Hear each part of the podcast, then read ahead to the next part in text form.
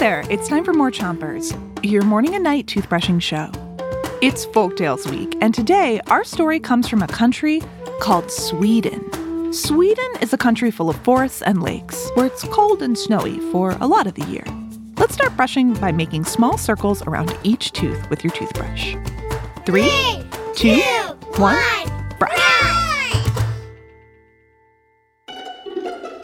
time, there was a family where the husband and the wife had divided up the work so they could get it all done. The husband would go into the forest and chop wood for the fire, and the wife would make the bread, care for the cow, and cook dinner.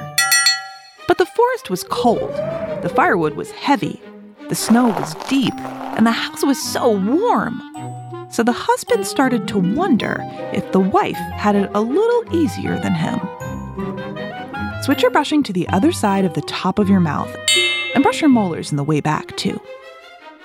Darling, the husband said one day, I think you have it so easy. You stay in the warm house all day next to the cozy fire, or you get to go out into the warm barn and pet our cow. The wife raised her eyebrow. Oh, really? she said. If I have it so easy, would you like to switch places with me? The husband thought for a minute. Making bread didn't seem so hard. Feeding the cow seemed easy enough. And he'd eaten plenty of dinners, so he figured he could make dinner too. Okay, the husband said. Yes, let's switch places. You switch your brushing to the bottom of your mouth and give your tongue a brush too. So the next morning, the husband gave the wife his axe, and she set out to the forest to chop wood. So the husband looked at his list of chores. First up, making bread. He mixed up the ingredients and put the loaf in the oven, and soon the smell of baking bread was making him hungry. Ah, he thought to himself, I'll get some bacon.